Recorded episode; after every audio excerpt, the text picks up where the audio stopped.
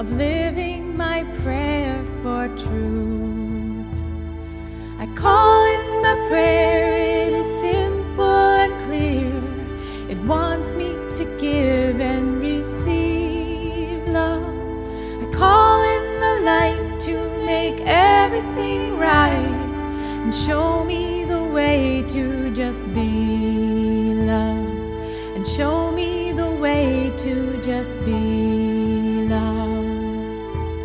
Welcome to the Rewire Your Attachment Style podcast. This is Maya Diamond.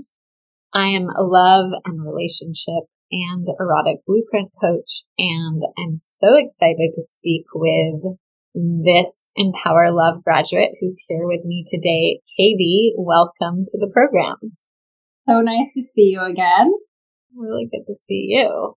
So, yeah, I wanted to start with asking this question, which is when you started the Empower Love program, what were some of the anxious and avoidant and disorganized ways that you were showing up in your dating and relationship life that you knew maybe you knew or you didn't know needed to change um, in order to create something more secure? So, what's funny is before I started the program, I didn't recognize enough about myself that needed to change. I just knew I kept ending up in the same spot. And I was like, something's got to give. It's got, I'm the denominator. So, or at least I was open to that. So, yeah. I definitely um, had a disorganized attachment style. So very anxious at certain times and very avoidant. I think I recognized the anxious more. So it was easy for me to see back then, you know, if someone didn't text me every morning, if I didn't hear good morning from them, I'd be like, what changed? If they texted me and it wasn't like the same energy or something like that, I'd be like, what changed? And then if it was quiet for too long, or I'd be like, the classic, what's wrong? Is something wrong? What's going on? I'd send books. I'd text books. And just so everyone knows, you're meaning she would, you would text long text messages. Oh, yes. Yeah. When you got anxious, you would text long text messages. Yeah. Is that correct? Yeah. Yes. Not book suggestions. I mean, long messages, just yeah. trying to relay what the issue was, even though I couldn't fully say it because I had kind of I didn't realize yet that I had parts that were emotionally unavailable, and that leads to the disorganized, avoidant part. Right. Um, like looking back, I'm just blown away by the people I was attracted to. Um, mm-hmm. You know, that was a big component to it. The people I was attracted to who were just distant, um, you know, definitely weren't emotionally available. And then people who were warm and open, I was like, ew, I don't like them. Yeah. like, um, or even if I did start talking to someone because I was trying to get myself on the right path, because I've worked on things for the years, different ways. And all of a sudden things would be going great. And then I'd be like, what happened? They're gone. And I came to realize through some things through, you know, our, our group coaching sessions and going over things like so deeply. I had no idea what things I was doing to kind of poke at people. Yeah. Not subconsciously, but verbally the things I would say to guard myself, to like want to keep them at a distance. Like I would say, I'd bring up, you know, old boyfriends, or I'd say, uh, you know, who was interested in me right now, or uh, stupid stuff. So you would kind of unconsciously kind of push them away in these unconscious yeah. ways. And yeah, I think I remember, yeah, just helping you see like, oh, that kind of communication isn't actually the most effective communication and constructive communication, right? And then you were able to see it. Yeah. Yeah, I had no idea. It's a vulnerability part of it, probably a vulnerability thing. And I mm-hmm. mean, I, I giggle to myself because I, I find myself to be, I would say, fairly intelligent. I, part yeah. of the reason I do the program is I'm successful in my career. And, you know, I'm a mom, my daughter, and all yeah. different things. But I when you guys would be helpful and very sweet and lovingly, but help point out some of these things, I was like, oh, wow. I had no idea. Um, yeah. So. Okay, things, you were the common denominator, but you couldn't tell what was actually happening. Like what, yeah. what am I, what am I, what behaviorally is maybe not working that I'm doing? And then emotionally, what maybe is not working, right? And so that's part of the work is really doing, helping you see what are the behaviors that might and choices that you're making that might be, you know, influencing your love life in a negative way. And then also emotionally helping you really see like where the areas to grow and heal and really doing that work. I'm wondering, um, yeah, what are the ways that you feel like you are more securely attached? And obviously, nobody is 100% healed or perfect. How did you, what are the ways that you're more secure now than ever before? Oh man, it was so stressful before that. And it's continual work after the program, right? Because you're using what you've learned. Yes. Putting that into work. Um, but I am able to give people the benefit of the doubt mm. which is something that was not happening before. So I had a really, you know, from whatever growing up I had, really chaotic. Um, I was always looking for the bottom to drop out. So the difference I see is I'm able to, I didn't understand that, you know, there's the catchphrase or the term emotionally available or unavailable. I didn't realize that that meant with me too and sharing how I felt. And yeah. the best way to see if someone's going to be a match for you is by sharing how you feel about things, what your boundaries are, um, which I would never do before mm-hmm. at risk of losing them. And it would come down to small day to day stuff until it would get to the part, and this is an anxious thing, of where I would like protest behavior. Like, well, if you don't do this, da da da da da, or this or that. And it's like coming out of left field. Um, so I'm able to just say like what my needs are, but say it in a nice way. Like, hey, this would be really helpful to me if I mean the person I'm seeing now. I was everybody's different. And I was like, hey, I own that it's my thing from some things in the past. It's really helpful to me if I just like hear from you, you know, end of the day, wrap up, you're okay. He's also long distance um at some points. So mm-hmm. but yeah. still even if there's some things that are always going to be a need of mine, like I learned, like, oh, I can ask for that and I can see if they're matched for that. And if they're not, okay, well. Yes. Or forget about it. It'd be texting so much stuff and like, why is this an issue? And this and that. And then if they did get close to me, let's say we did get through that, then I'd start blowing them off. And I didn't all it felt like. The disorganized, right? Yeah. Like when yeah. you get close, then you would push away. Yeah. Yeah. Where I don't, um, if, when I feel that coming now, because I can feel like that symptom, yeah. it never fully, hey, maybe in like years it will after being with someone secure for a while, because I have noticed it's even gotten better just by being with someone who's secure. Yeah. You know, you push at that wall and they're not reactive. Right. But yeah, I guess it's it's the communication. It's just it feels safer to do it.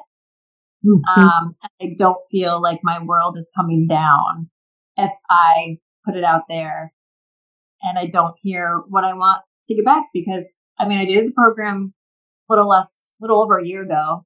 Mm-hmm. And I was joking with you right when we first got on here. I was like, I think the program works too well because all I'm saying is no. All I'm saying is no, like this isn't for me. I dated a lot. I got out there. Yeah. Um, but it works. Yeah.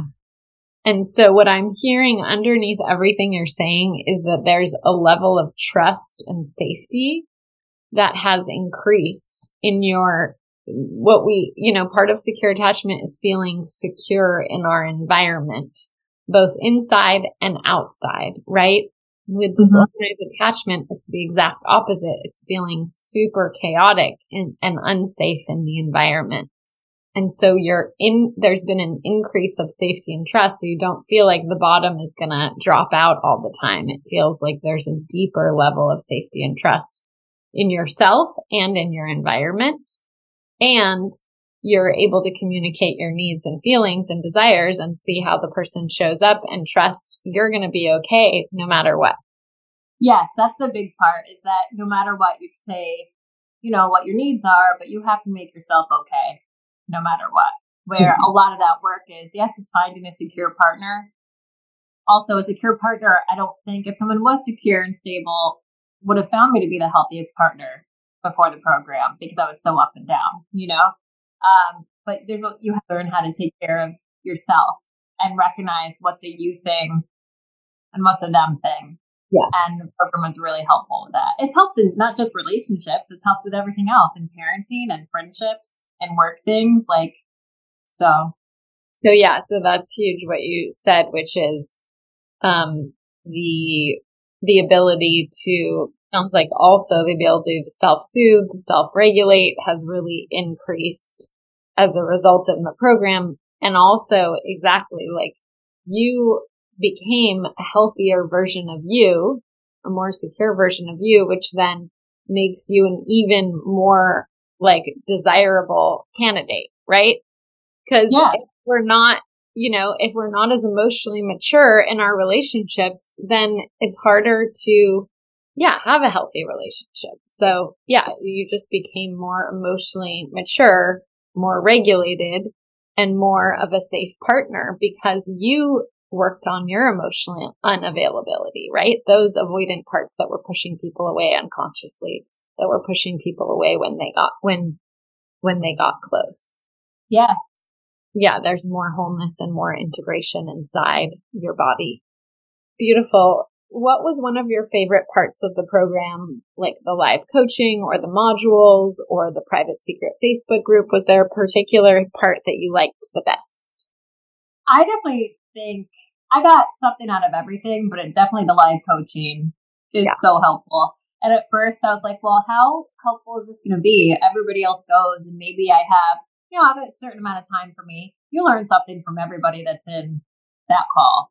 Yeah. Like, unless you're in com- just want to stay in complete denial, which I'm not going to say that in the beginning you're not like, you know, it, it really, it's so helpful because anytime you or Jamie were talking to anybody or anything about it, it's like the first time you're talking about your things and there's not a component of someone shaming you or or telling you just get over it or but there's also this cognitive functional part, right? I've done therapy through the years. I have read books. I have talked till the sun comes down and back up again.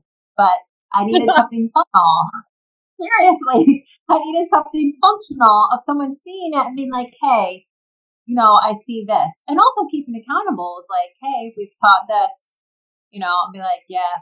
Right. That's huge. That's so, so huge. So yeah, what, what she's talking about is the group coaching. So when you were, what she's talking about, so in the group coaching calls, exactly, you're seeing other people getting coached, but you're also getting coached. And so you're getting the benefits of being coached yourself, but also listening to me and Jamie coach all these other people, yes. which allows you to see yourself in the other people, right? But then also to learn so much from seeing us coaching others because it's all connected to your love life as well. Yeah. Yeah, super helpful. And it also helps you pick up on patterns that maybe you always thought were normal about yourself and be like, hmm, I'm seeing this other person do something that looks a little familiar. Totally. working for them. Yeah. I don't think it's going to work for me either.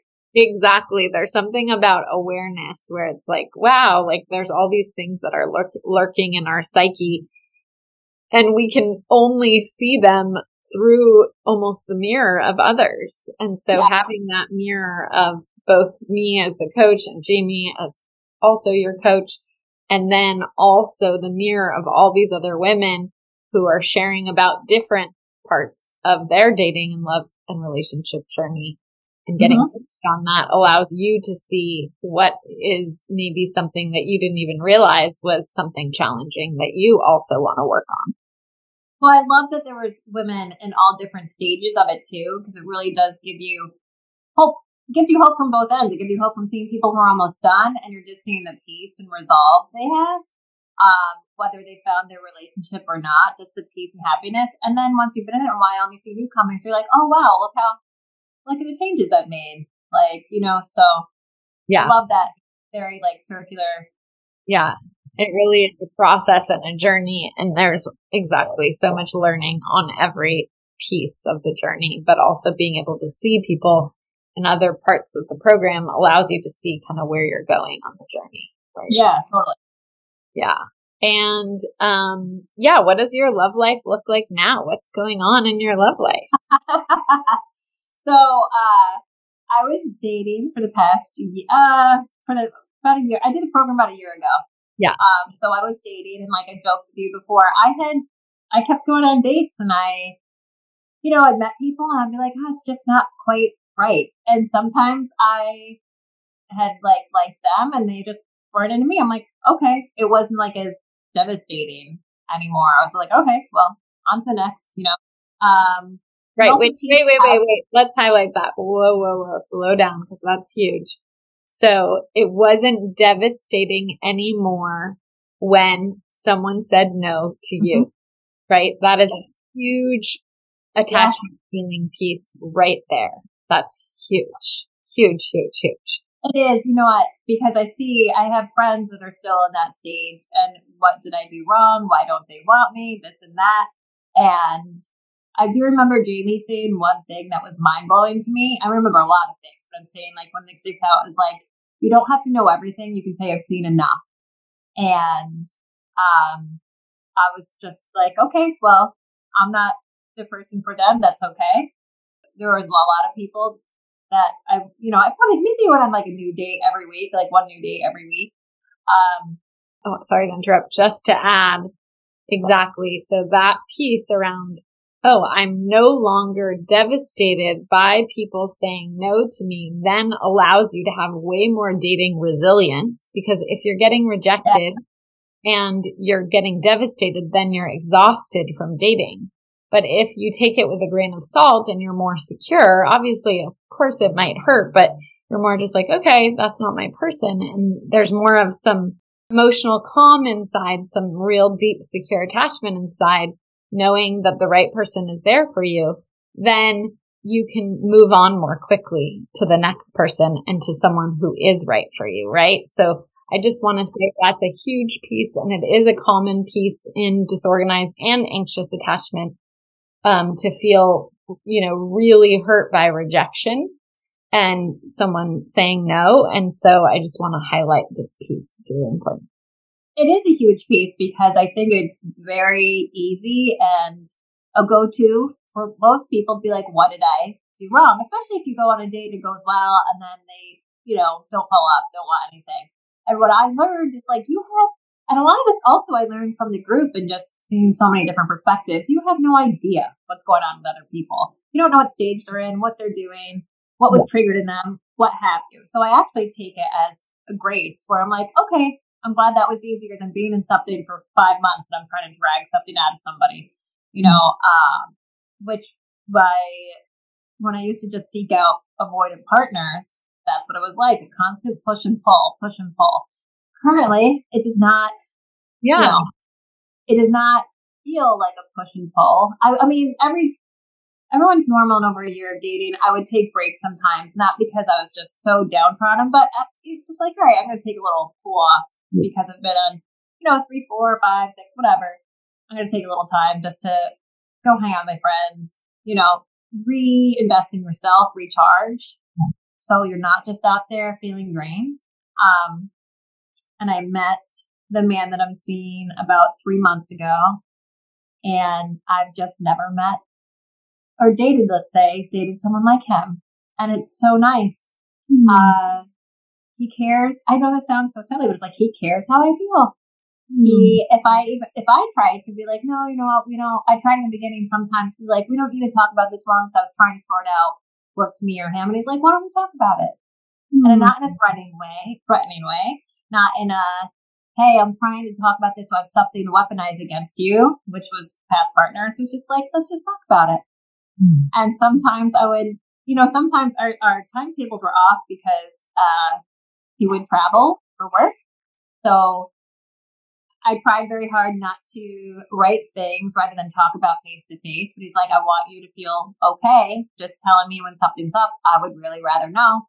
And sometimes I'm like, oh, this is going to be it. I told him how I feel. And he's going to be like, yeah, no, thank you for telling me. I'm really glad you did. And mm-hmm. here's the answer. And that's that. Mm-hmm. Like, so yes, I would have never recognized him even two years ago.